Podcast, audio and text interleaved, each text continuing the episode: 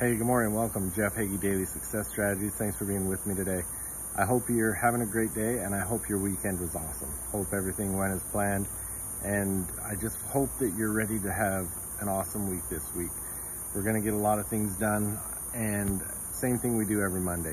I want you to really take a look at what's ahead this week so that on Friday you can look back and say, I got everything accomplished. It was an awesome week and I'm closer to my bigger goals because of the things I accomplished. So figure that out. What is it you have to accomplish this week to be able to do that and be accountable to it? So leave me some comments. Tell me what it is you're going to be accountable to. So on Friday, we can look back on this and you can determine if it was a successful week or not. Um, what I want to talk about just for a minute today is along that same line, something I want you to consider while you're putting all your plans for the week together you know, there's probably things on your to-do list that you need to accomplish that have been there for a while. That, you know, they're a high priority, but they just keep getting bumped to the back because everything else is taking so much time or whatever the reason is. But the reality is it's important and it's probably because it's hard. It's something that's difficult and you just kept putting it off.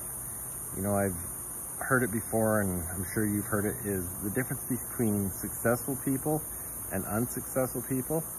There's both things that they don't like to do, but the successful people do them anyways. So that's what I want to encourage you to do.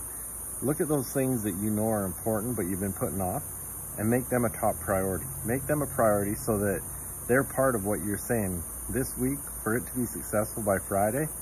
I've done that and make those things that you've been putting off those hard things a top priority and make sure you're going to check them off this week and get that to be a habit that you're looking at your list of things that you need to accomplish and you don't put everything else ahead of those hard things.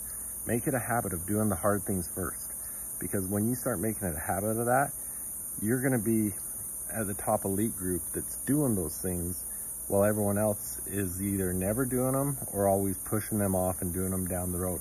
If you're always doing the hard things and getting them done and out of the way, you're going to be miles ahead of those that are trying to compete with you. So leave me some comments and you know, your comments on what you're going to accomplish this week.